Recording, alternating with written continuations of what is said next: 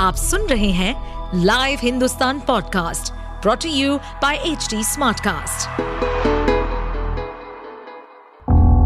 किसी भी जुर्म के पीछे चार मुख्य कारण होते हैं, लोभ, मोह, माया या फिर बदला जुर्म करने वाला आपका कोई दोस्त या सगा संबंधी भी हो सकता है कुछ ऐसे ही सतर्कता को बरतने और समझने के लिए सुनिए लाइव हिंदुस्तान के अंकुश बख्शी के पॉडकास्ट सावधान हिंदुस्तान को।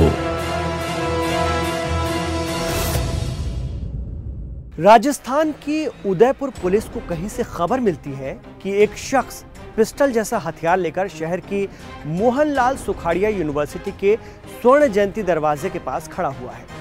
खुफिया जानकारी देने वाले ने पुलिस को बताया कि ये अवैध हथियार हो सकता है।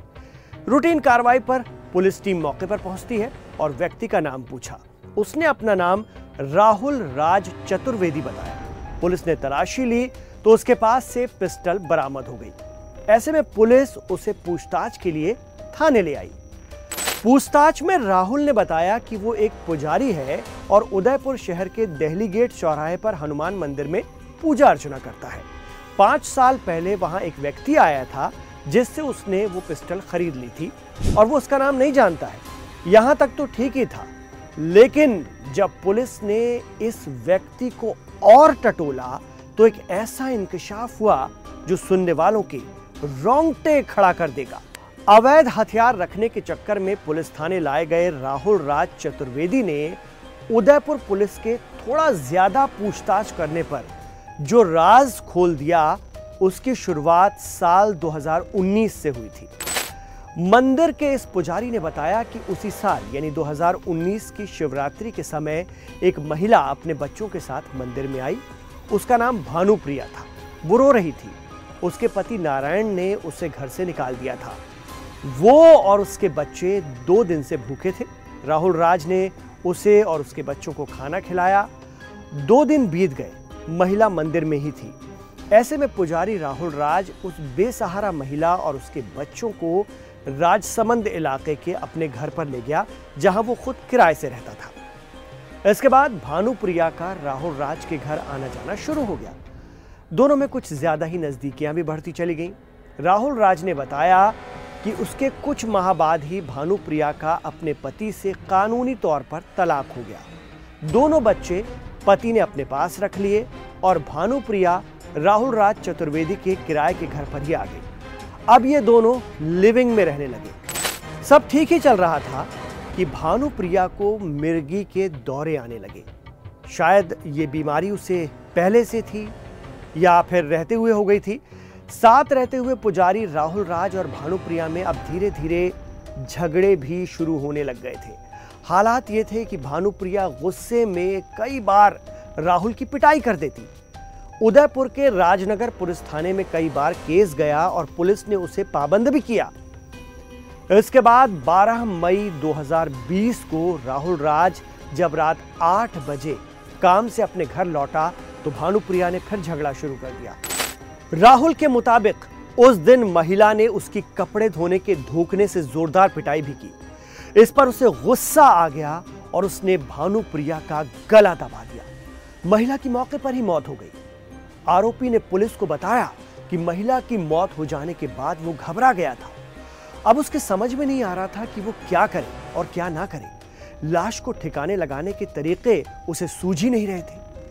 ऐसे में उसने टीवी पर आने वाले क्राइम शो के कई एपिसोड देख डाले। वो तो कह रहा है कि उसने क्राइम शो के 1300 एपिसोड देख डाले। एक एपिसोड में उसे मिल गया ऐसा आइडिया जो उसे सही लगा।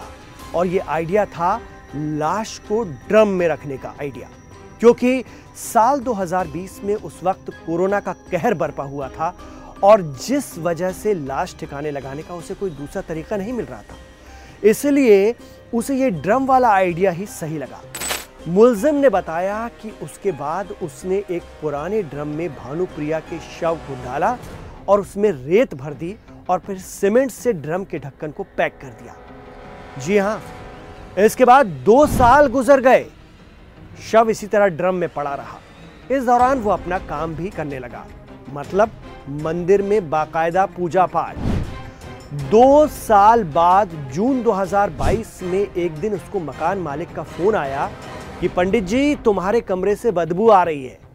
वो जब पहुँचा तो देखा कि ड्रम में एक छेद हो गया था जिससे बदबू आ रही थी। अब उसने अपने मकान मालिक को दो साल पहले हुई वारदात की सच्चाई बता दी। ये सुनकर मकान मालिक भी उसके साथ मिल गया। जी हाँ, मकान मालिक ने पुलिस को जानकारी नहीं दी, बल्कि राहुल राज का साथ दिया।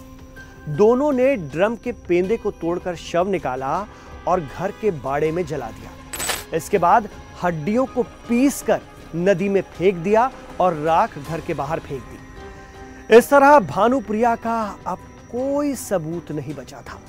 इस काम को करने के बाद करीब दो साल और गुजर गए। किसी को सुध भी नहीं थी कि महिला कहाँ गायब हो गई। लेकिन इस साल, यानी साल 2024 में एक पुरानी खरीदी अवैध पिस्तौल के साथ मंदिर का पुजारी राहुल राज चतुर्वेदी धरा गया।